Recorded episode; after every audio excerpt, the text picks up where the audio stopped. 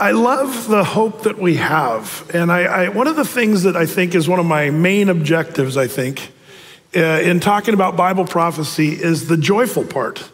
Um, that's why I'm always talking about boom and zoom uh, instead of doom and gloom. Somewhere along the way, I think um, maybe we, as Bible prophecy students uh, over the years, have we, you know, it's almost like if, if we could sort of summarize what happens is a lot of you are Christians. We, we, we, know the Lord. We know we're going to heaven. We know He's gracious and merciful. And, and um, so we kind of, we know all that. And then we talk about all the stuff that's going on in the world that points to the end. But what, here's what we do is we mistakenly just talk about that stuff. And then the newcomers come in and hear us talking about all the doom and gloom. And we, we forget to talk, oh, by the way, this isn't going to happen to us. We're not appointed unto wrath, we, but to obtain salvation. Uh, we get to be in heaven for all eternity. Um, and the judgment that's going to come upon this world is, is not meant for us. Read First Thessalonians chapter 5. It says, Wherefore, you know, comfort one another with these words. What words? That we're going to be taken before the wrath pours out. And, and it's really a, a message of great joy, not doom and gloom. What, what's interesting, though, about the days you and I are living in today is there's a whole new doom and gloom group. Um, you know what it is? Gen Z. As it turns out, Gen Z is all about doom and gloom, and it's really sad to see what's happening. Um, there's actually a name for this, by the way. Have you ever heard of this? Doomerism. Uh, it's, a, it's, a, real thing. Uh, and, um, and there's kind of a joke. Uh, there's, sort of a joke that's going on. And maybe, uh, you know, as older people, uh, I'm right on the edge of baby boomer slash uh, Gen X. I'm, I'm technically a Gen Xer by like one year. Um, but baby boomers, uh, all of us old folks here, um, you know, uh, what the young people say, you know, uh, uh, you know, about us as boomers. Oh, you know, yeah, boomers. You know, yeah, you, you know, you guys are, of course, you guys are a little senile now, boomers. But um, but the Gen Zers are now they're they're going, yeah, doomers, because uh, they're all about the doom. Gen Z is one of the most depressed uh, young group of kids in the world's history. The stats are alarming. Suicide rates are skyrocketing. Depression is off the charts. And this idea of being a doomer is very real. In fact, I want to show you um, a video a snippet of somebody who was talking about this and kind of summing up a lot of the young Gen Zers right now. It goes like this. I'll show you this video. We are living through the age of doomerism, a bunch of very real global crises, plus the psychological effects of 24 7 news and doom scrolling can make it feel like the world is truly falling apart. The entire planet is about to be destroyed. For Gen Z who are coming of age in this environment, it can be paralyzing. But how much of this sense of apocalyptic doom is totally warranted? And how much is shaped by our constant onlineness? And more importantly, how much of this attitude is really helpful? In July 2022, Jane Coaston wrote a New York Times piece called Try to Resist the Call of the Doomers and how we are experiencing a new religion of profound pessimism. According to Coaston, the problem with doomerism isn't that it honestly points out our challenges, but that it luxuriates luxuriates in the awful and makes people feel so hopeless that they lose agency and don't work to address what's wrong in the world. The world is going to end in 12 years if we don't address climate change. And your biggest issue is your your biggest issue is how are we going to pay for it? Mm-hmm. And like this is the war. This is our World War II. There is no planet B. There is no planet blah, blah, blah, blah, blah, blah, blah. Build back better, blah, blah, blah. Green economy, blah, blah, blah. Our hopes and dreams drown in their empty words and promises. Of course, we need constructive dialogue, but they've now had 30 years of blah, blah, blah, and where has that led us? You know, uh, this is sad because she represents a lot of 15, 16, 17 year olds uh, today, the way they look at it. Of course, they've been indoctrinated to believe all these things, and uh, it's, it's really sad to see, uh, you know, why we sort of chuckle at all the, you know, stuff. It, at the same time, it's, it's actually really costing lives, and there, there's no hope. That's the problem for this younger Gen Z generation. And, and you know, all of us as Christians today, we have work to do um, because there's hope, there's joy, there's blessing. Um, you know, it's interesting because uh, we live in, you know, the greater Portland metro area. And, you know, we really are one of the most, uh, you know, it's really kind of sad to see what's happened to Portland. I mean, when we moved up here in 96, you know, we, we looked at Portland as sort of a mission project and uh, to bring Jesus into this town. And that's why we moved here.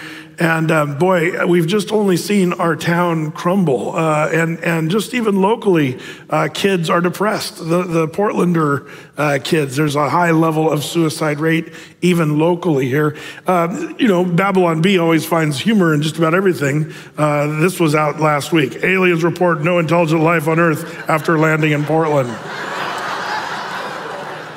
Oregon and Portland's kind of the tip of the spear at these things. The Pentagon's UFO unit has been the spotlight recently, and now department confirming that alien life has attempted to make contact with human civilization. Unfortunately, the aliens landed in Portland after a brief period of observation. They returned to their home planet to tell overlords that there is no intelligent life on Earth.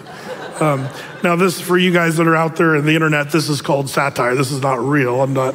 Uh, Brett said aliens landed in Portland. No, it's a Babylon Bee article. But uh, yes, the world is in trouble and it is uh, sort of doom and gloom. That's the truth of the matter. That's, that's one of the truths that people, maybe I think our younger generation are sensing that. Um, and, and, and at the same time, I, I sense in our younger generation that some of them are looking for the answers.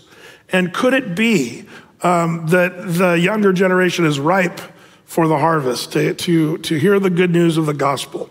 If you haven't had a chance to see the Jesus Revolution movie yet, it's, it's a great movie. It, it actually is kind of funny because, um, in some ways, Athey Creek's indirectly, we're, we're sort of a grandchild of the Chuck Smith Through the Bible. They didn't really show the Through the Bible piece in the movie, but um, Chuck, after you know Lonnie Frisbee moved, Chuck, uh, the movement was booming, and what grounded the, the, the movement of the Jesus movement? They didn't really talk about this in the movie, but the grounding of it was they started going verse by verse, chapter by chapter, book by book through the Bible, and um, and really started the, the whole Calvary Chapel movement.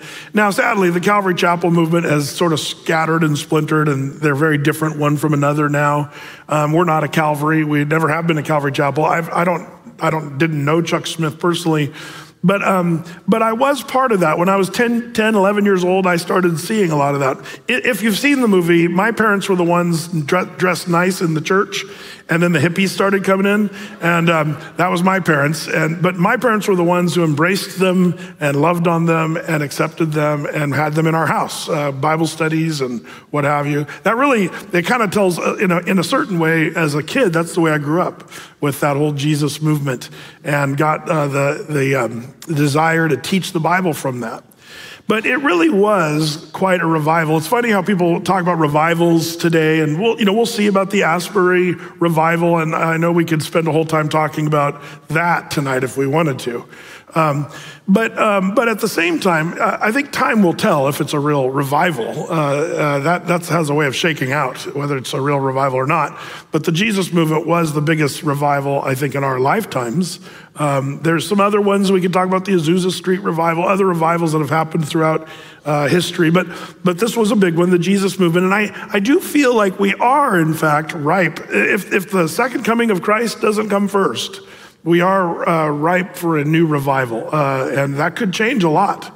Um, even as it did in the 60s uh, and the 70s. Um, so I do pray. I still pray for revival. But be that as it may, um, one of the things you have to remember uh, what do we tell these young people that are um, thinking, man, the world's you know falling apart and everything's horrible and the world's going to be destroyed and all this stuff? Well, you got to give them the hope of the gospel. Uh, and um, if you're not really clear on that, maybe you're here and you're kind of like, well, what is, how do I present that? Um, well, uh, let me give you a really fast, uh, quick version of it because uh, it's so important for all of us to have this down. You might even jot these in your notes. I call this the Romans Road, and maybe you've heard of that before. But uh, it, the Romans Road kind of leads you down what you need to know. The first thing you need to know is Romans 3:23. For all have sinned and come short of the glory of God. That's, that's just a given. There's no one in this world that's righteous, not even one. Romans goes on to say, we're all sinners. Um, and then the Bible tells in Romans 6.23, the wages of sin is death. That's, that's just not kicking the bucket. That's death and hell, eternal death and hell. Uh, but the gift of God is eternal life through Jesus Christ our Lord. And then you go to uh, Romans 5 8. But God commended his love toward us, and that while we were yet sinners, Christ died for us. So uh, we've all sinned, we all come fall short. The wages of sin is death, but good news. While we were yet sinners, right in the middle of our worst sin, Christ died for us, saving us from our sins. And then you get to uh, Romans 10 13. For whosoever shall call upon the name of the Lord shall be saved. What a glorious truth that is. The name of the Lord Jesus Christ. The, you know, there's no other name under heaven by which men can be saved, the scriptures say. And then that classic scripture of how you accept Christ. How do you become a believer? This, by the way, implies repentance, something we can't uh, forget. You got to have repentance. Uh, and so, with repentance, that means confession, confessing uh, that you need to be saved, um, acknowledging your sin. And then by that, you confess. If you confess with your mouth, the Lord Jesus and shalt believe in thine heart that God raised him from the dead, thou shalt be saved. For with the heart man believeth unto righteousness, and with the mouth confession is made unto salvation. And um, so this is the message. It's so simple. Uh, the message is we're sinners. Sin equals death and hell, but good news. While we were yet sinners, Christ died for us. And anyone who calls on the name of the Lord will be saved. How do you do that? Confess with your mouth. Believe in your heart, Jesus, that he died, that he rose from the grave. And by accepting that, the Bible says, um, you will be saved. Verse 9 ends with that. Uh, with the mouth, confession is made unto salvation. Um, some people try to say, can you just say a prayer and be saved? And they, they imply, no, you gotta, there's gotta be works. And whenever you say that, you start getting into some really tough territory. Don't get me wrong, salvation will show good works. That's part of the deal. Um, uh, if you're saved, you're gonna see a, a, a movement in your life to, to good works. But good works is not what saves you. We can't get that backwards. People get that twisted and messed up. But then once you become a Christian, when you're saved, then it becomes all about setting your mind on things above, being heavenly minded, thinking about what we have in our future, what we have to look forward to. And suddenly the depressed person can become filled with joy, knowing that it's not about this life and the hope of heaven. And that's what these prophecy updates, I hope that if we have fruit of the prophecy updates, is that part of it is that we, we realize, wow, look what the Lord is orchestrating right now. That we see, the Bible tells us, is of the, of the last days. And, it, it and what, what should it make us do? Build bunkers? No. Uh, if you want to build a bunker, you can. But I don't see why I'm going to build a bunker.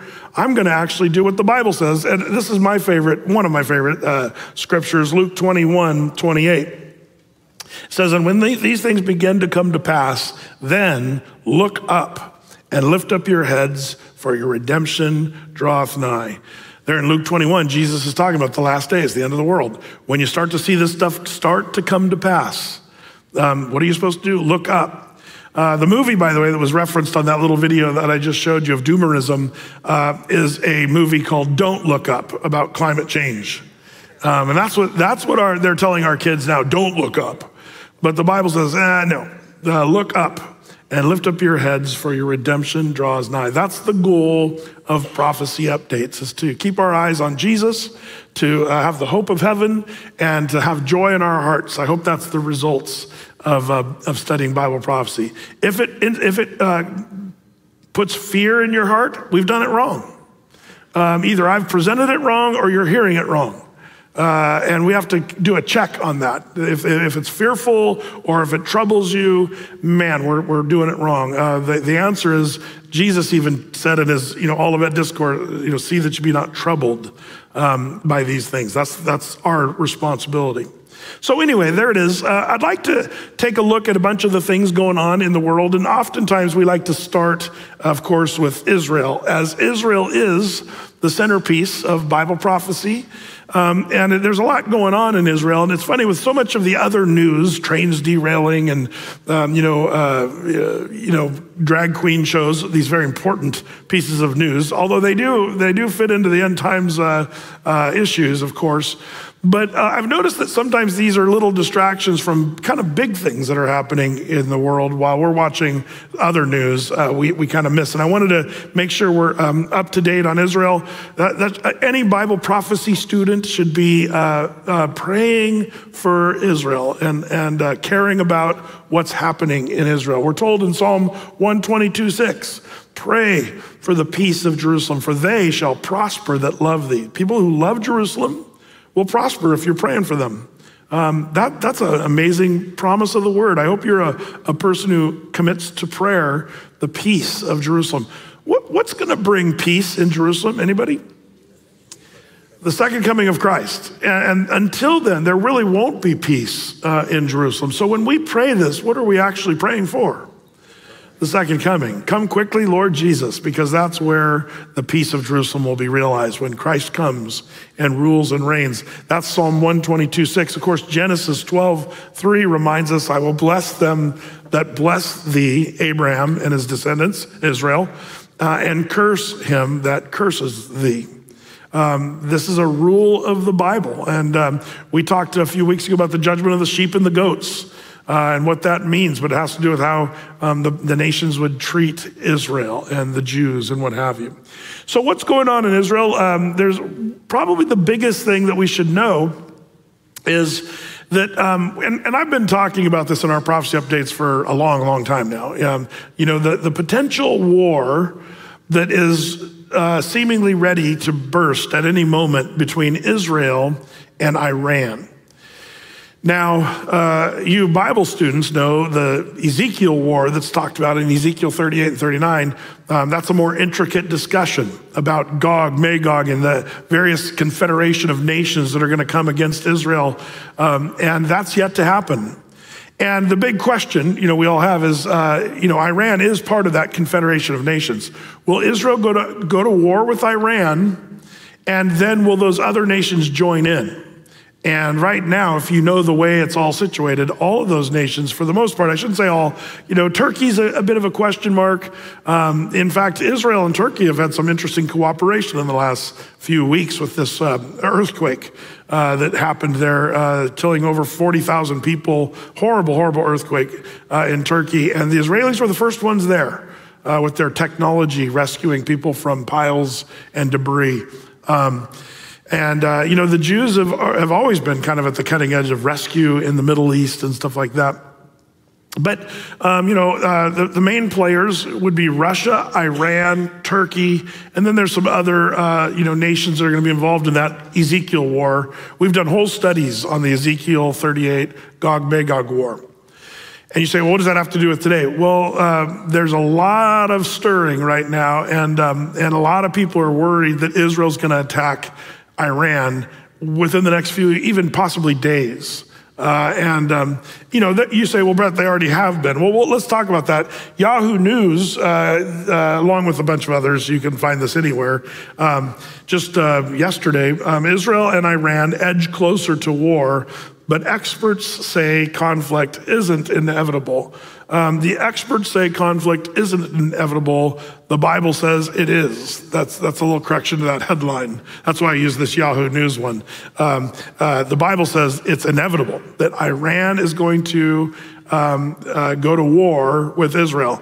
And it's eventually going to be that confederation of Russia, Iran. Isn't it interesting to see how Russia and Iran are supporting each other with this Ukrainian issue? Um, and we'll show you some of that here in a minute, too.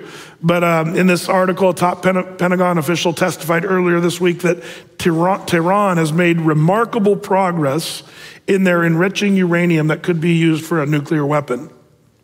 Um, which uh, you got to understand, the Jews cannot afford, and I, I don't want to, you know, go over stuff I've gone over before, but just really quickly, uh, the the um, Iranians and the uh, since the Islamic Revolution there in Iran, they've wanted to see the destruction of Israel, and they've been very clear about that. Um, and that's why they're, you know, trying so hard to, to get to a nuclear weapon.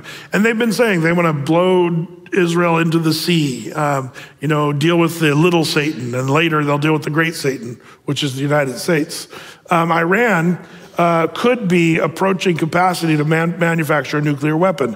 A top a, Pentagon official testified earlier this week that Tehran made remarkable progress and could be within 12 days of enriching uh, sufficient uranium for a nuclear weapon. Um, Last week, UN Nuclear Watchdog said it was discussing the results of a re- recent verification of activities in Iran after Bloomberg News reported that the agency had detected uranium enriched to 84% uh, purity, which is close to weapons grade. Weapons grade uranium is 90%, so they're at 84. Now, um, that's the American, uh, you know, intelligence. And lately, I haven't really noticed that Americans have been very intelligent, if you know what I'm saying. Um, if you really want to know what's going on, you kind of need to check in with the Israeli Mossad because the Mossad is very much the best intelligence agency, and you know uh, you, they, their lives depend on it.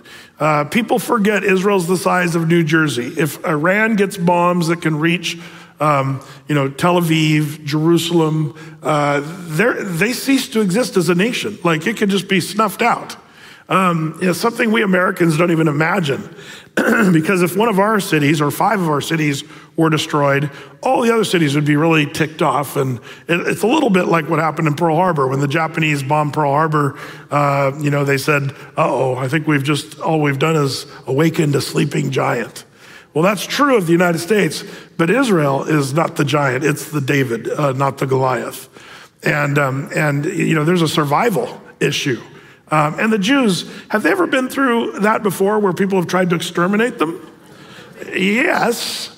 And so the Israeli military has what they kind of call the Samson option in their military, where um, they will go, they'll remember when Samson finally, you know, died, he said, if I'm going to die, I'm going to take everybody with me.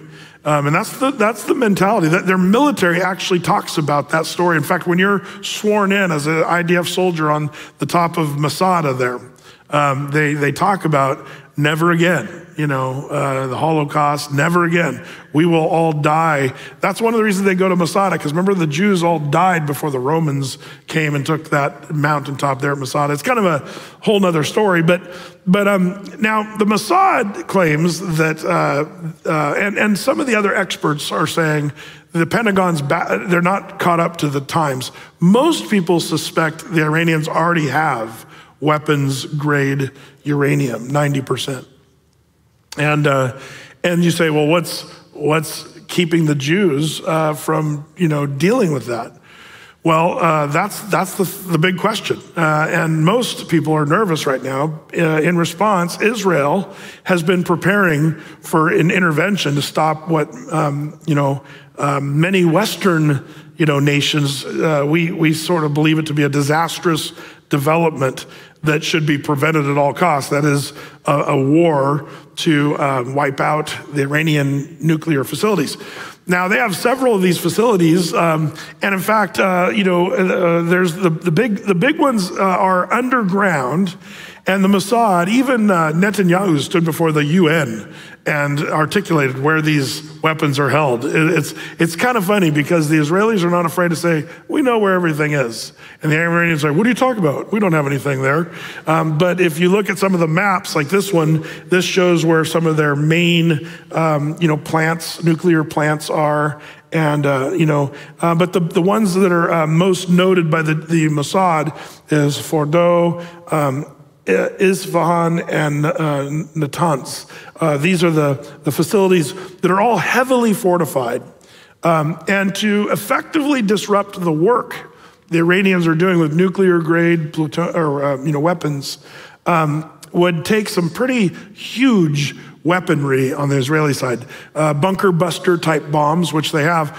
The Israelis have an interesting thing with the bunker busters, though. They don't have a great way to deliver bunker busters, which is interesting, but they do have, uh, you know, uh, F 35s, F 15s, and they, have been figuring out how to use their, their, their current weaponry to unleash immensely powerful weapons against these uh, sort of underground facilities. Um, the Iranians just showed uh, they have an under, underground kind of airport um, that are housing their fighter jets. Uh, whether that's true or not, uh, there's questions about that. But basically, Iran was uh, basically, if Iran finally uh, manufactures enough weapon grade uranium to put a nuclear warhead on a ballistic missile, it would uh, really um, change the whole uh, um, uh, geopolitical situation in the Middle East. Once Iranian get, the Iranians get that, all of the Middle East is in big trouble. The Saudis are freaked out. The Jews are going to say, no, we can't allow that. Um, but then everybody kind of has to land on what are they gonna what, what are they gonna do? And, and it's gonna be interesting because remember in the Gog Magog invasion, there's gonna be some nations that are bystanders saying you shouldn't do that, but they're you know you shouldn't be attacking Israel, but they're not gonna intervene. Israel's gonna be kind of on her own.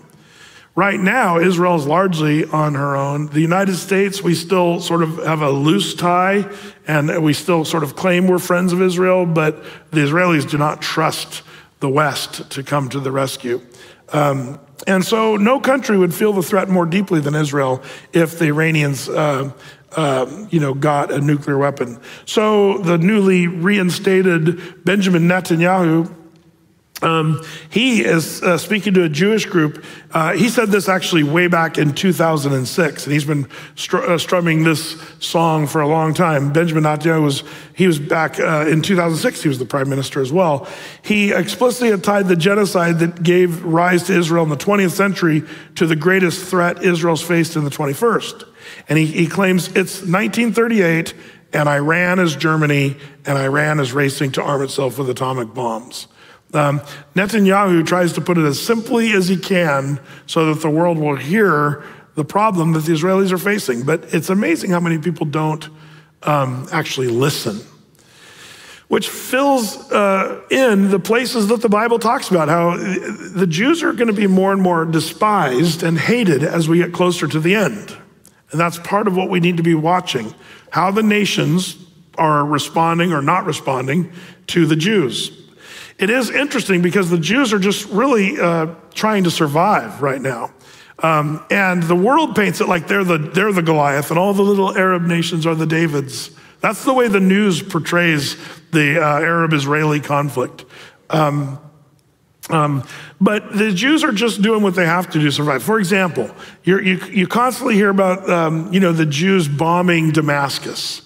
Um, even February 20th, just, uh, just uh, what was that? Just um, 10 days ago or so, um, the, the Jews bombed there in Damascus. This is a picture of a man who's checking out the damage from an Israeli missile attack inside a, the um, a historic citadel in Damascus uh, that happened on February 20th. You say, well, why are the Jews bombing in Damascus? Are they at war with Syria? Well, it's not that they're at war with Syria. The Iranians, um, with the, um, the Russians, they're right on the northern border of Israel and they continue to pile, stockpile weapons. And they have all kinds of weapons that they're stockpiling. Um, I'll show you some of those weapons here in a second. But, um, but um, Israel's defense minister, Eli Cohen, recently said uh, the day after this attack, um, he said, if the United States does not establish a credible, a credible military threat immediately, either Israel will attack or Iran will have nuclear weapons which we will not allow under any circumstances. Um, interesting guy. His name's Eli Cohen, the defense minister today. Uh, there's another guy that uh, was Eli Cohen was a spy in Syria. If you've ever uh, want to, if you ever want to read an interesting true spy story, read the little book called um, "Our Man from Damascus." Or in Damascus. Anybody remember? Our man in Damascus, the story of Eli Cohen. Not this guy, but same name. Um, great story. How many guys have read that story or maybe seen the movie? Anybody? Oh man, you guys are missing out. Uh, I wouldn't recommend the movie because it's really good right up until they go uh, kind of crazy with nudity and stuff like that.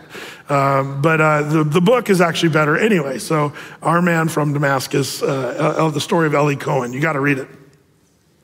But anyway, this Eli Cohen, the defense minister, he recently was basically saying if the United States doesn't get on the ball and start helping, um, and then either, either the Israelis are going to have to unilaterally attack Iran or Iran's going to have a nuclear missile, which the world can't afford.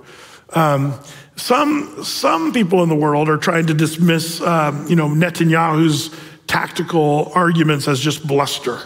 Um, but uh, you know, this these most recent attempts, uh, even the rest of the world is starting to say, "Yeah, we're we're worried about what's going on." So you know, we see a lot of the back and forth between Iran and Israel. They're not at war officially, but they're kind of at war already. Uh, if you've been watching, so when when the Israelis bomb Damascus, they're bombing Iranians up there.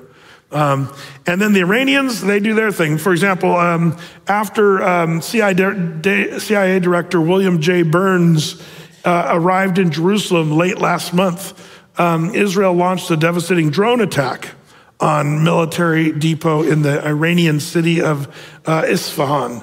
Um, uh, in fact, this is a picture of that. Uh, somebody had their iPhone out when they were recording the explosion that took place at this um, this uh, military depot. And uh, you know, the Jews didn't say it was them, but people pretty much know it was Israeli drones that came in. Um, so they, you know, they saw this. This was on what was January 29th when this happened. Um, so Iran sort of tried to retaliate uh, weakly, but they did by attacking an Israeli tanker in the Arabian Sea uh, with a kamikaze drone. And um, this, um, this tanker uh, was Israeli owned, and it was a little drone that had some explosive, but didn't really do any that much damage. Um, but then after that, the Israelis then attacked, uh, uh, launched a deadly airstrike again in Damascus, February um, 22nd. Uh, just uh, just a few days a few days ago, uh, there's a picture uh, of um, um, you know people recovering the debris. But uh, the, the, basically, the Jews claimed that they, there were a bunch of Iranian military experts that were there conducting meetings, and so the Israelis attacked. Um, and after the attack of Isfahan, the Islamic Revolution Guards unveiled new ballistic missile uh, that had Hebrew writing on it. In fact, um, uh, maybe you saw this article, The Times of Israel. Iran displays ballistic missile with death to Israel written in Hebrew. Um, uh, the Islamic Revolutionary Guards uh, uh, displayed this. They're not sure if it was a real missile. Some of these guys put out these missiles trying to make them look real, um, uh, but they may or may not be. They're not sure. But the Hebrew script running down the side said, Death to Israel. So, the big question in 2023, as we're Bible students watching uh, Israel and Iran sort of, you know, uh, they're not officially at war, but they kind of are. And uh, this, this, is, this is one of those things where I feel like a lot of us prophecy observers are kind of numbed to the fact that Israel and Iran are kind of at war already. Uh, there's almost nothing that needs to happen to just kick that into full steam ahead in a full blown war, Israel versus Iran. And uh, that is something that the Bible does talk a lot about. Um, by the way, there's a separate prophecy that I always like to remind us of is the Isaiah 17 prophecy, which is the destruction of Damascus. Um, the, the, the, city there in Syria is going to be leveled um, where nobody's going to dwell there anymore. Uh, the interesting thing about Damascus, it's the oldest city in the world. It's never been destroyed to the point where no one lives there anymore. So that Isaiah 17 prophecy hasn't happened yet, which to me means it's in the future. Israel has threatened to level Damascus because they're, you know, the, the Syrians, even the Syrians are such a mess right now, they don't have much say in anything. Uh, the Russians are more in control, really, of Syria than the Syrians are. But the Russians are allowing the Iranians to uh, set up shop in Damascus, and that's why the Jews continue to bomb Damascus over and over again, like that picture I just showed you. Uh, that's common. But Israel has said if one of those missiles come across our border from you know Damascus, they, they've promised that they will make Damascus a parking lot. Um, and Damascus is a big city. It's the oldest city in the world. And so the question in 2023 is whether uh, reality is about to catch up with the rhetoric. There's been rhetoric about this for, uh, I've been talking about Israel going to war with Iran for, you know, a long time, over a decade. Um, but everybody right now is biting their nails. The experts that know are really concerned that it could even be this week. Who knows? Uh, but it is interesting to keep your eye on that, watching to see what's going to happen. Um, um, while they have certainly not encouraged Israeli strike on Iran, some European leaders and American legislators appear to accept that a full blown clash is likely and is coming. You'll see that. So, meanwhile, back at the ranch in Tehran, um, you know, the Iranians uh, are um, constantly threatening Israel, constantly threatening the United States. Um, but Iran is engaging what National, National Security Council spokesman John Kirby described last week as unprecedented uh, defense cooperation with Russia. The, just last week, our uh, National Security Council spokesman, John Kirby, Um, you say, well, what does that have to do with anything? The Gog Magog war is Russia and Iran cooperating uh, ultimately to go and attack Israel. So this is something we should keep our eyes on. The uh, Ayatollah working with Putin. Um, Kirby told reporters that Iran is seeking billions of dollars worth of military equipment from Russia, including fighter jets, in exchange for providing the Kremlin with um, uh, several things. The Shahed 136 drones. Do you guys know what those are? The Iranians have these uh, Shahed 136 drones.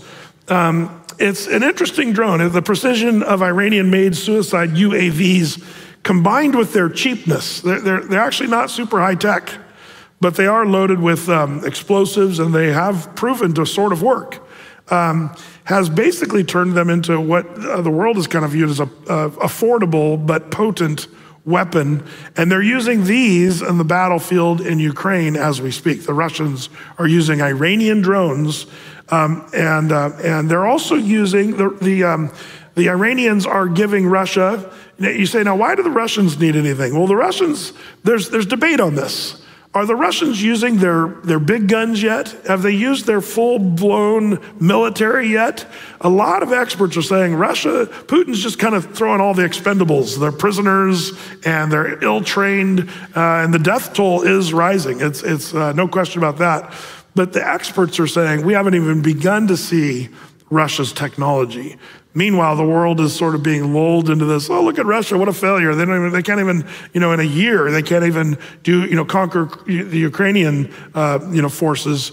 Um, but but have you noticed the amount of dollars the West is putting into the Ukrainians?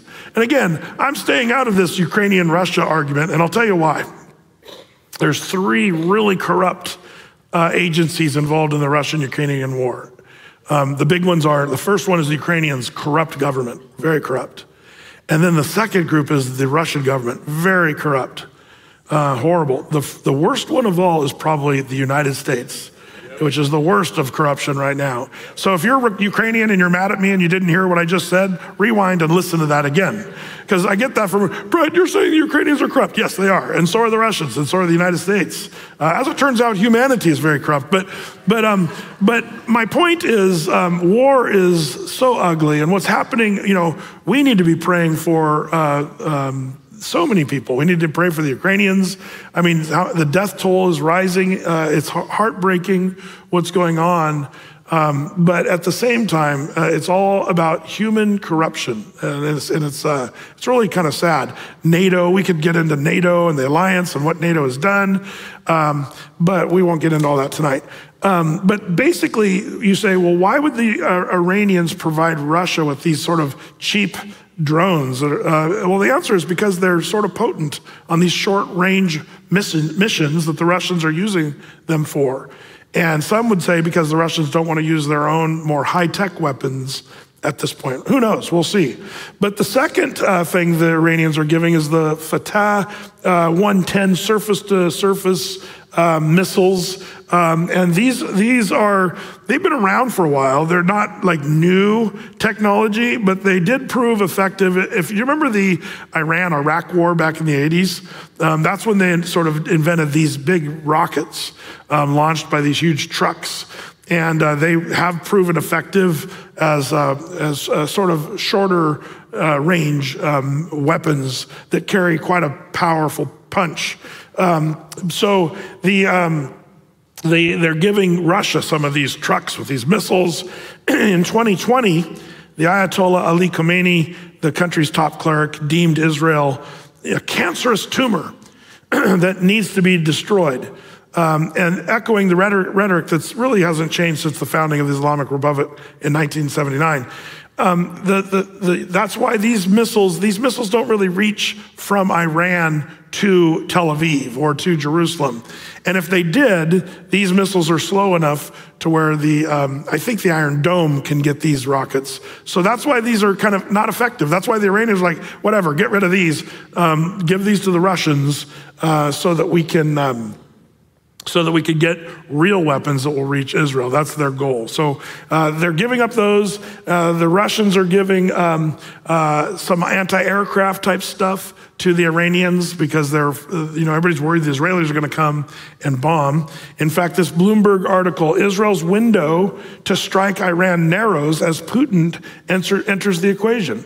Um, this article in Bloomberg it says Iran is seeking sophisticated new air defense systems from Russia that Israeli officials believe will narrow the window for a potential strike on Tehran's nuclear program, according to people familiar with the matter. The uh, prospect of Iran getting these systems, the S 400s, would accelerate a decision on a possible attack. People in Israel and the United States, um, with knowledge of the discussions, said. So, um, this, uh, the, um, the interesting thing about this is the, um, these S 400 systems would suddenly make it really hard for Israel, especially to get the heavy weapon I told you they need to get in to get into these um, bunkers that are underground where they're putting together nuclear weapons. So that's the. That's why there's a, a great urgency right now, um, and everybody's watching Israel. What are they going to do in the next few weeks with Iran? Because the window is closing, as this article uh, points out. Um, with all that said, meanwhile, back in Jerusalem and in Israel, one of the things we're seeing is the terrorism. We haven't seen local terrorism in Jerusalem for quite a while. It's been very peaceful in Jerusalem, largely because they built a wall. Sound familiar? A wall. Uh, people say it doesn't help security. Well, it sure did for a long time for Israel. Um, but what's happening is uh, terror attacks are happening with cars and with stuff that you can get past a wall. There's no. When, when I went to Israel back in uh, Debbie and I were in uh, in 1996 we were there in Israel during one of the Intifada wars, and um, we could feel the repercussion of bombs going off um, many, many miles away, but you could kind of feel them. Remember when we were up in Deb? We were, uh, where were we? At Nimrod's Castle. We were up there hanging out, and um, there was bombs going off uh, with Israel and the Hezbollah uh, in Lebanon, and you could actually feel the repercussion of these bombs going off.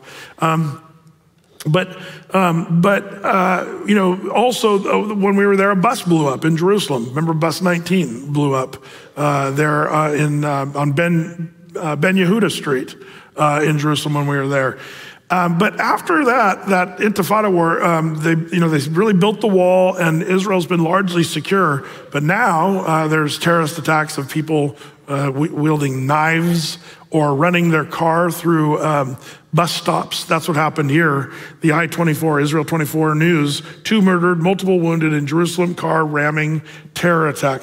A six year old child and a man in his 20s were killed by this car ramming terrorist attack at the entrance of Israeli neighborhood of Ramot in uh, East Jerusalem. Uh, um, the, the, you know, it's interesting because uh, there's been a bunch of terror attacks, little little things here and there. An American was killed. That's a real a rare thing. Um, you might say, Brett, why doesn't they, why don't they just blow up like an American tour bus in Israel? Well, first of all, they can't do that as much anymore. But remember when they were blowing up buses? They weren't blowing up American tour buses. They were blowing up Jerusalem city buses. You say, Brett, why? Were they not? It seems to me that if they blew up an American bus, that would make a real statement. Does anybody know why the terrorists don't blow up the American tour buses in Jerusalem? It's their economy. Terrorism. Uh, terrorism would destroy um, tourism. uh, did you know the Arabs make uh, money off of tourism as well? And if, if, uh, if an American bus blows up, then suddenly, you know, they'll be out of money. Uh, and that's kind of an interesting part of it, part of it. Um, uh, but that's one of the reasons you don't see uh, American buses or whatever blown up during the Intifada wars and what have you. Uh, you're, you're, saying, Brett, uh, you're making us nervous to go. Well, if you live in Portland, we're, we're improving by going to Jerusalem. I'm just going to say, uh, your odds of being shot in Portland are way higher than being killed in Jerusalem. Um, that's the truth. Uh, look at the statistics.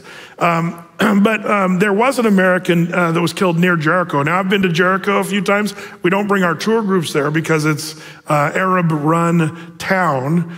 Uh, I, I, have gone there to see the walls of Jericho. They archaeologically dug them up. It's kind of cool. But you kind of need to have an Arab with you uh, if you're going to go to uh, to Jericho. It's, it's a little safer if you have an Arab guy with you, which I did. But this guy, Elan uh, Ganeles, was uh, murdered there. Uh, what was that? Was it last Monday, I think? Um, there in Jericho. Uh, and, um, and then the, the Israeli, the IDF, uh, said, We're going to find the, the guys who killed this American guy. He, the American guy there, I think, was there for like a wedding or something. Um, and um, so the Israelis did an operation, and then this is kind of interesting. You, you almost wonder if the Israelis published this on purpose. This is the um, like satellite footage of um, of the Israelis attacking this compound and getting these suspects, and they actually got the two murderers of this American uh, and uh, kind of raided this compound and found a bunch of other terrorists, uh, as it turns out, uh, living here in this compound. But this is kind of interesting footing, footage that these the, the Israelis have such high tech stuff. It's, it's amazing to see how the IDF rolls, but you can see the, all these guys coming out of this compound and the Israelis apprehending them uh, and what have you. Um, but this is what's going on. I mean, there, there's, there's more and more uh, stirring up just local terrorism there in Jerusalem as well. Uh, you say, Brett, should we not do our tour uh, this year? Uh, uh, there's bad news and good news. The bad news is terrorism is there. The good news is maybe we'll have a little more room at the places to visit. Uh, they won't be quite as crowded. Uh, that, that's I know it's crass to say that, but um, but it is a benefit. I, when we used to go during the Intifada wars, we sometimes were the only bus at like Capernaum visiting as a, as a tour group. Now there's 30 buses or 50 buses there, and it's elbow to elbow people. So it's a little different now. But uh, along with what's going on in Jerusalem and Israel, then you kind of have to look at what's going on around the world. I need to, one of the things we have to watch because of the end times, the Bible talks about there's going to be a hatred for the Jews. Uh, we call that uh, modern day, we call that anti Semitism, hatred of the Jews. And anti Semitism is, in fact, on the rise in, in exponential levels right now. Um, are you guys watching this, seeing what's going on around the world? The, you know, um, the, you, one of the things that you know that um, is probably the most prophetic part of the Ukrainian-Russia conflict, um, the most biblically prophetic part of that is uh, more than 15,000 Ukrainian Jews have moved to Israel. Uh, it's just more and more Jews are piling into the nation Israel because um, the Jews like the Zionist movement, movement of Theodore Herzl and those guys, Ben Yehuda, and the, the, that era of the Jews moving, um, uh, like those days, the Jews are again saying there's no safe place on earth for the Jews. And that's why they are saying we need to live in Israel, our own homeland, where we can be protected. Um, there was an interesting um, interview that caught my attention. The director, uh, Steven Spielberg, maybe you heard of him, a Jewish guy. Um, who, uh, you know, uh, you know, he just, I think he's uh, Oscar nominated film, The Fabelmans. I don't know anything about that movie, but basically de- depicts the, the racial abuse that he faced as a Jew in the 60s. So it'll be interesting to see how that movie does and whether it's worth seeing or not. But um, but he, he um, one of the reasons he, he, he made the movie about that is because of this. And here's uh, here's the the Colbert. I know we all know and love this guy. Um, that's a joke for you that are online. I was joking um, about that. Um, so uh, here, this is an interesting statement uh, from Steven Spielberg. Do you find it surprising the rise of public anti Semitism, not only in the United States, but in authoritarian countries all around the world now? I, I find it very, very surprising because anti Semitism has always been there. It's, it's either been just around the corner and slightly out of sight, but always lurking, or it has been much more overt, like in Germany in the 30s. Um, but not since Germany in the 30s have I witnessed anti Semitism no longer lurking, but standing proud with hands on hips like Hitler and Mussolini, uh, uh, kind of daring us to defy it. I've never experienced this in my entire life, Have especially you? in this country. See, that's the thing. We're seeing anti Semitism uh, in America uh, on the rise uh, exponentially. And it's, it's all part of this narrative. You know, um, the world is going to attack and, and really come against Israel. That's the battle of Armageddon, the nations. of the world are ultimately going to want to kill Jews. Um, and um, that's going to be ultimately what Antichrist will be all about. If you read Daniel's story about the Antichrist, he's going to sort of be a poser, come in, make a peace treaty with the Jews in Israel, but it'll be a pseudo treaty that will only last uh, short term. And eventually, uh, it'll all be about hating Jews and anti Semitism. And so, the, the reason that's important to us, even though we're going to be raptured before the tribulation, we still uh, need to see what's, what's, what's the temper, temperature around the world as it, as it relates to anti Semitism. It's ramping up exponentially. Um, and, and Spielberg even said, shockingly, even in the United States. Speaking of the United States, let's talk about that in uh, Bible prophecy. Um, where is the United States in Bible prophecy? it, it's shockingly absent. Um, and it's amazing because most other nations in the world, especially superpowers, are mentioned in some way, shape, or form. But the United States is, is strikingly absent. And if you're going to make a case, the strongest case for maybe the United States uh, might be, and I wouldn't even die on this battlefield, Ezekiel 38, verse 13. Um, you know, where is the United States in Bible prophecy? The answer is kind of nowhere to be found, with maybe that exception, Ezekiel 38, 13. Remember um, when the nations uh, in the Gog Magog war, the Ezekiel war that we talked about, when all those nations come, um, it says here in verse 13 of Ezekiel 38 Sheba, Dedan, the merchants of Tarshish, with all the young lions thereof, shall say unto thee, Thou art come to, uh, art thou come to take a spoil? Hast thou gathered thy company to take a prey, to carry away silver and gold, to take away cattle and goods, to take great spoil? Um, you know, basically, these are nations that are just standing by, sort of arguing. I always call these the um, the um, uh, protest. What do I call them? Yeah, yeah. These guys are wagging their fingers, you know, saying you guys shouldn't be attacking, you know, Israel, you know, or Israel shouldn't be attacking, being attacked. Naughty, you know, that's bad for you. But we're not going to come to their rescue. That's that's the point. These nations. You say, well, how's the United States in there? Well, you have to do a little fancy dancing. It's it's argued that the merchants of Tarshish, with all of its villages um, that are mentioned here, refers to the colonies of Western Europe. That's what some people argue. And the nations that have sub- subsequently risen from them, which would include not just the United States, but North America and the United States. Um, so the response of the invasion of Gog, Magog into Israel, um, you know, they, they would say, maybe we're the ones who will say, What are you guys doing? Have you come here to take a spoil from Israel? By the way, is there a spoil to be taken from Israel? That's another thing to be watching right now. Israel is becoming an economic superpower more than even last time I talked about this. Um, their natural gas that they have uh, procured back when they were drilling that in the in the Mediterranean, the oil uh, rigs and what have you, the gas rigs. Um, the world was like, "Why are you doing that? What a waste! Nobody's going to want to buy your oil." Um, but with the whole thing that's happened with the uh, Russian Ukrainian war, Europe need, they need gas. They need natural gas. And so now the world is lining up for gas from Israel, and Israel's getting very rich off of that gas that they've been, um, you know, collecting. Uh, and, and, uh, and, and so when you just take the spoil, you might just take the SP off of there and say, oil. Have you come to take some oil or some natural gas?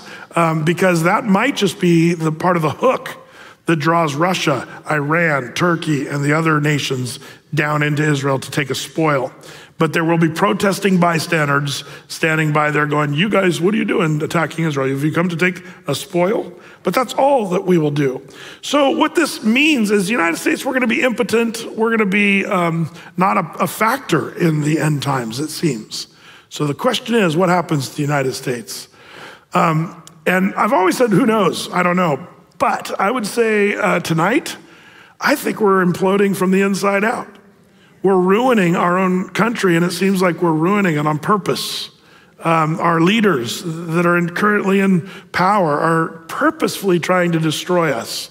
Um, you know, things like how's our army doing? You know, and, and I've always been a big fan of the United States military, thankful for, for all those that serve uh, uh, this country, and I still am. But, um, but is anybody a little nervous about the direction our military has gone in the last, you know, year or two? Um, I've shown you, you know, the recruiting commercials that were painful enough. Uh, the Economist, November 29, 2022, uh, why has America's Army recruitment plummeted? Uh, and this is an article from a while back, but it's, it's plummeted even worse since November of 2029 of 2022. It's even gotten worse. But this article kind of nails it. America's Army is struggling to sign up soldiers. Recruitment in the 2022 fiscal year, which concluded on September, um, appears to have been the worst since the draft ended in 1973. The Army brought about 45,000 recruits. It had, uh, was aiming for 60,000. Um, Christine Wormuth, the Secretary of the Army, has warned that barring a turnaround, members of the National Guard and Army Reserve will need to be put on active duty just to keep it going. Uh, it also may be necessary, she added, for the Army to trim its force structure, which could mean shutting down units. So, in a, in a, in a time where we should be developing our units and training units, we're shutting them down. So what's going on? Well, th- you know, this article says, was it the fallout from COVID um, that is the big problem? Well, um, the, the article kind of says yes, because one of the least talked about things is all those that were kicked out of the Army National Guard because they didn't get the vax. Um, by the way, have you ever noticed how long it takes to get medical care today? Um, uh, if you try to get a doctor appointment now, it takes months. Uh, and um, and there's shortages and you know, and and I always like to ask when I go to medical facilities because I spend a lot of time there. No, I really don't. I actually am pretty healthy. But when I do talk to my doctor friends and nurses and people here at AAFE, um, you know, the word on the street is, oh, well, there's shortages. Uh, there's you know, supply chain issues. Um, that's the word on the street that they want to be out there. That, well, we're having trouble getting anesthesia, and so the anesthesiologist can't do surgery, so everything's backing up, blah, blah, blah. But as it turns out, um, a lot of our medical professionals, professionals quit because of the COVID and the jab. And it's amazing uh, how many doctors and nurses did not uh, get the vax, which is interesting. Um, now, this is an interesting, um, yeah, you're not supposed to clap because we'll get canceled on YouTube. Um, um but, um, but it's an interesting thing to watch how, you know, finally people are starting to kind of admit, some of them, that uh, the vax wasn't what they all claimed it to. Like, like it's so ridiculous, the levels. But they're not rehiring all those people. They, they should be rehiring them with back pay and a medal uh, you know, get them back into the military service, get them back into the hospitals, and but but they're just basically saying, well, the reason everything back to supply chain issues with anesthesia and this and this and and it's really uh, it's actually a farce. Why medical profession is so thin? Same thing with our um, our uh, military. Um, we could read more about this article, but another thing this article uh, suggests. Uh, they, this is how they put it. Others on the right believe that armed forces are succumbing to wokeism. This is a two pronged assault and is taking a toll on recruiting, says Mackenzie Eaglen of the American Enterprise Institute, a think tank in Washington. The Army's mandatory COVID vaccination policy may also deter some recruits, but uh, this wokeism has made a lot of Americans aged 18 to 24, um, you know, not willing to sign sign up. Recruitment plummets. Um, and as, as um, this current administration indoctrinates our military more and more, it seems like our young uh, recruits are not signing up uh, nearly as, as readily. So we have significant shortages in personnel. Um, the same thing we're seeing in a lot of places. Um, it's interesting, all the shortages. Um, you, you think, you know, I mean, just simple stuff. Uh, you know, Wendy's restaurant in Tualatin shuts down like most of the time at like 5 p.m. Remember when fast food joints used to open and you could go in and eat a hamburger? This is hitting close to home for me. Uh, this is when I, the tribulation is near, uh, you know, because can't get a hamburger. Uh, and they're closed at like five. And they got a sign on their drive through says, you know, we just don't have enough help. Sorry, we're closing at five now. Um, but that's happening still. Like, we're still having supply chain issues and all the other things. What's really going on, man? We could talk about that a lot. But but uh, basically, uh, we're seeing the morale of our service members decline, and the wokeism is uh, is on a rampage. And that's that's one of the things. This wokeism thing that we're watching. I wonder if this could be really one of the things that ultimately is part of the destruction of the United States of America. Um, it is interesting. People are getting sick of it uh, a lot. I, I'm glad to see people starting to speak up, and even some Christians are finally starting to say something. Uh, I remember when I was first talking about this, I felt very alone. Um, but now people are starting to talk about it. But uh, there's still a lot of wokesters out there pushing hard, uh, and powerful groups pushing wokeism. Um, you know, um, really, wokeism. What a sad exchange for uh, you know Jesusism. Following Jesus Christ is the answer. You know, um, not to get sidetracked here as much, but just don't forget what Romans 1, uh, this, this passage in Romans, Paul nails it. For although they knew God, they did not honor him as God or give thanks to him, but became futile in their thinking, and foolish hearts were darkened. Man, that's what we're seeing right now. Claiming to be wise, they became fools and exchanged the glory of the immortal God for images resembling mortal man and birds and animals and creeping things. Therefore, God gave them up to the lust of their hearts to impurity, to the dishonoring of their bodies among themselves, because they exchanged the truth about God for a lie and worshiped and served the creature rather than the creator who is blessed forever. Amen. Wokeism is the epitome of this, exchanging the truth of God about creation and who we are. Male and female did he create them. The Bible's really clear on this one. It's not even hard. Uh, the Bible makes it super clear. And they say, yeah, whatever. We don't believe in male and female anymore. Uh, so they're exchanging the truth of God and his creation for a lie. And that's just one example. Um, should men be able to compete, compete in women's, you know, sporting events? Uh, it's just a, a, it's a goofy, sort of fluid reality that, that our world is um, embracing. Anytime we switch from adhering to God's truth to clinging to this fluid reality, we can expect uh, a process of sinful soul decay. The soul of humanity will be on decline as we exchange the truth of God for a lie. And I say that because this passage says the Lord will give them over to their own lusts, which their own lusts will ultimately destroy them. So, from that point of departure from God, things become progressively worse for these people in Romans chapter 1, ultimately being destroyed. At the end of the chapter, the people that do this, they're going to be destroyed. Um, and, and I feel like, man, you know, Sodom and Gomorrah went through that, and the United States seems to be going through that, if you ask me. Um, so their lives become a slow march uh, of deterioration from their body and their soul. I'm reminded of Romans 1 18, the same chapter. For the wrath of God is revealed from heaven against all ungodliness and unrighteousness of men who by their unrighteousness suppress the truth. Boy, isn't that that's that's a good description of what's happening? This idea of suppressing the truth. Are we seeing that today? Man, I've, they're knocking themselves out trying to suppress the truth. Um, but man, they're they're celebrating their own wokeism. Um, I, am not I'm not one to boycott uh, groups very much because you know you end up not being able to do anything. I mean, you, you wouldn't be able to wear anything, you wouldn't be able to eat anything. There's so many wacko organizations out there. I've just not been a big boycotter. Um, but uh, did you see this Hershey uh, ad that's coming out? Um, this Newsweek article boycott Hershey's call over trans woman on International Women's Day promo.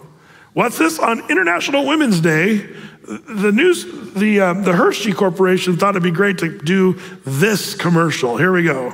Uh, hold on to your hat. Her for she is what a, somebody was really witty there in their advertising, you know. My name is Fae Johnstone. I'm the executive director of Wisdom to Action. We can create a world where everyone is able to live in public space as their honest and authentic selves. See the woman changing how we see the future at Hershey's Canada. Hershey's Canada. There you are. Um, did you see? Did you see uh, that guy tried to fit in with the young girls and that? Like it's, it's horrific. Uh, uh, this this whole thing. Um, and so, uh, if you want to have a Hershey's. Um, might want to go with Ghirardelli's or someone else. Uh, uh, of course, I'm sure they're doing something woke too. But anyway, I don't know. I don't know anything about them. But um, you know, some social media users have called for a boycott of Hershey products because um, it's funny to hear what people are arguing about. But one of the big arguments is because it was this was done on International Women's Day. So what did they get? A man to represent women. And you know, if if I were a woman, which I am not, and for those of you that are wondering. Um, I'd be like, why are you trying to cancel me? Why are you trying to cancel me as a woman? You know, like, like um, I think the way women are starting to feel that, um, it's ridiculous.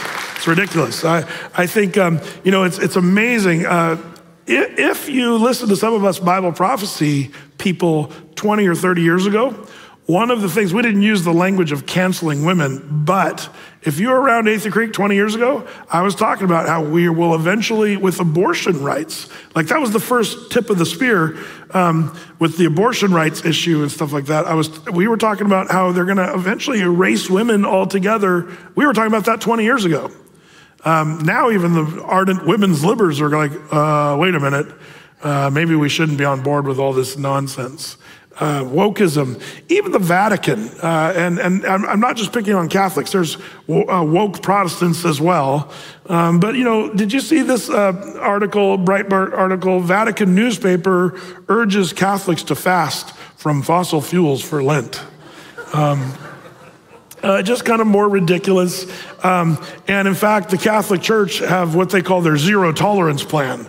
Vatican Cardinal Michael Czerny uh, insisted Tuesday there is no place for discussion with those who doubt or deny the climate crisis. Um, you know, denying the climate crisis. What about denying Jesus Christ? Uh, that you should be more worried about that, Mr. Uh, Michael Czerny, uh, Vatican Cardinal. Um, these people have lost their way, and it's sad. Uh, so wokeism continues to, to uh, even though people are waking up to wokeism and seeing its wackoness, um, it's still marching ahead, and that's something.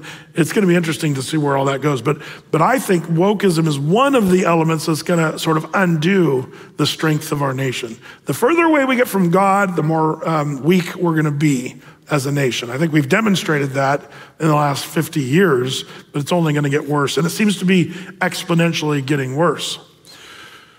The next, and, and we're, we're getting ready to wrap it up here, but the next thing, just to quickly talk about, is globalism again. And um, just want to give you a quick update on a few things. Um, one thing for globalism to thrive, United States has to be out of the picture. Um, what is it that makes the United States difficult for the globalists? The answer the Constitution of the United States. That's the one thing that really uh, is the burr under the saddle for those that are uh, globalists. The reason globalism, for you that are just joining us in Bible prophecy, the reason it's an important topic is because that's the system that's going to come in place after the rapture of the church. It's going to be a global society, a, one, a new world order, uh, a world supreme leader, the Bible talks about. There's going to be a new world religion, a new world economy. There's going to be a world system of buying and selling. And globalism is what's going to what's going to happen. Now, who's harping the harp of globalism more than just about anything? Well, there's a lot of big players that are making the globalism argument. One of my favorites that I, I can't deny uh, putting, putting my favorite picture that I photoshopped. Uh, I confess, we, we photoshopped this. Um, but you can see why, because Dr. Evil, I mean, uh, Klaus Schwab, um, he is, um, you know, um, basically arguing for globalism. Um, and, you know, one of the things he said uh, a couple weeks ago, uh, he's always saying stuff. Last, last time I showed you a snip, so I had to do an honorary clip tonight as well. Um, try to understand him. Dr. Evil's, it's hard to understand him, but you can maybe crank it up at the sound booth back here. Here's uh, Klaus Schwab just a few weeks ago.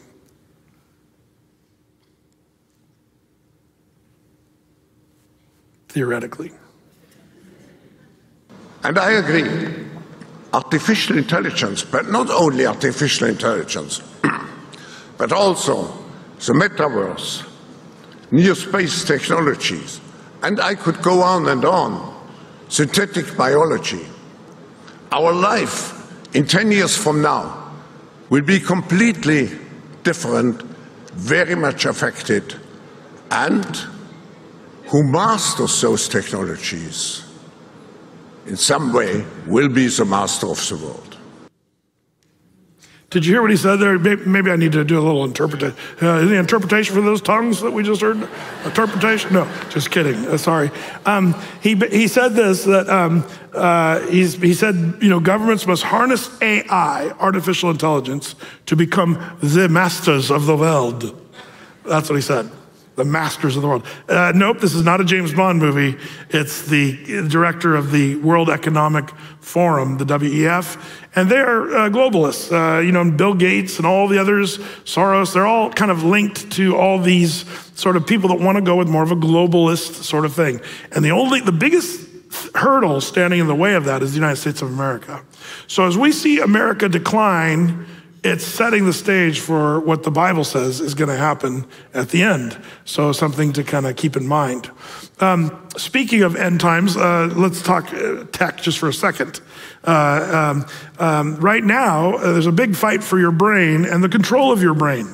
Um, you say, Brett, that's already happening with algorithms and stuff. Yes, but they're actually literally, you know, um, transhumanism, uh, putting uh, chips in people's brains. The Bible says that there's going to be a thing where this world leader will come and, and um, put a mark in, not on, uh, in your forehead or in your wrist.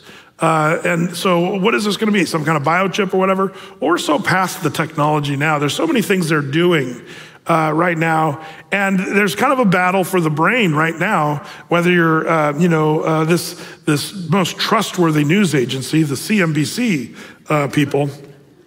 Um, they talk about brain implant startup backed by Bezos and Gates um, is testing mind controlled computing on humans. Uh, Synchron is part of an emergency uh, crop of companies that are testing technology in the brain computer interface industry. The system is uh, implanted through your blood vessels and allows patients to operate technology using only their minds. Um, it helps them engage in ways we uh, take for granted, Synchron CEO Tom Oxley said. Now, uh, on the other side of the uh, fight, uh, from you know um, uh, Bill Gates and Bezos and all these guys, you've got Elon Musk. Reuters article UN, US regulators rejected Elon Musk's bid to test brain chips in humans, citing safety risks. So they're trying to stop Elon from getting his Neuralink. Neuralink doesn't appear to have um, the mindset and experience that is needed to get this in the market so, soon. Kip Ludwig, former um, program director for Neuralink Engineering, U.S. National Institutes of Health, NIH, another very trustworthy um, organization, the NIH. That's uh, where Kip Ludwig's from. But this um, this Neuralink that uh, Elon Musk has been working has shown real promise uh, um, for people that are uh, disabled, that are you know like uh, paralyzed from the neck down and they can actually start to use your brain firing function to get your arms to start firing and moving. And uh, the technology is kind of shocking, uh, pun intended. Um, but um, but this, this is actual a screenshot from Synchron's animation explaining how its brain implant uh, works. The company has regulatory approval. Uh, so Bill, Bill Gates and Soros has got approval to do this while Musk doesn't. That's kind of interesting. But um, basically, everywhere you and I look, we see just the technology falling into place, the weapons falling in place, the nations falling into place, all the puzzle pieces. This is why we just kind of watch uh, what's going on in the world, even as Jesus told us watch, be sober, be vigilant.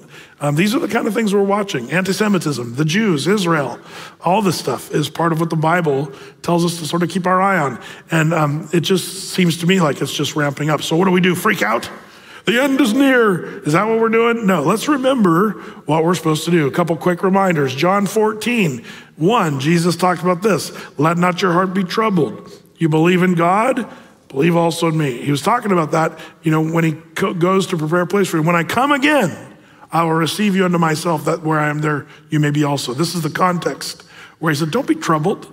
Don't be troubled by what's going on in the world. Matthew 24, the Olivet Discourse, I'll remind you, Jesus said, Wherefore, comfort one another. Uh, pardon me, that's 1 Thessalonians 4. Wherefore, comfort one another with these words. And Matthew 20, the, by the way, the comfort is the rapture of the church there in Matthew. Pardon me, in 1 Thessalonians 4. Matthew 24, Olivet Discourse, Jesus said, See that you be not troubled, for all these things must come to pass, but the end is not yet. Um, I love Titus chapter 2, verses 11 and 13. Uh, for the grace of God that brings salvation hath appeared to all men, teaching us that denying ungodliness and worldly lusts, we should live soberly, righteously, and godly in this present world. Boy, there's our marching orders, Christians. We're living in the last days. We shouldn't be playing around with sin, but instead denying ungodliness and don't get into the worldly lusts. We should live soberly, righteously, godly, looking, verse 13, looking for that blessed hope and the glorious appearing of the great God and our Savior, Jesus Christ. That's what we should be doing. Uh, looking for Jesus. Amen? Amen. Amen. I love that. I love that. Lord, that's really what we want to do. As we look at what's going on in the world, it causes us to just look up further still. And we look to you, um, the author and the perfecter. We look to you, our Savior. And while the world says, don't look up, um, we keep our eyes fixed on your Son, Jesus. Uh, Lord, I pray that we'd have a peace in our hearts that would pass understanding. Even though the world is going in a downward spiral, we have that blessed hope of your return, Lord. We, we have the hope of your glorious appearing. Um, we look forward to our glorious appearing of our Savior, Jesus Christ. So give us that hope. May we live soberly, righteously. Um, Lord, show us where we can represent you better in these last days. And may our light shine before a dark world, Lord, we pray. In Jesus' name, amen.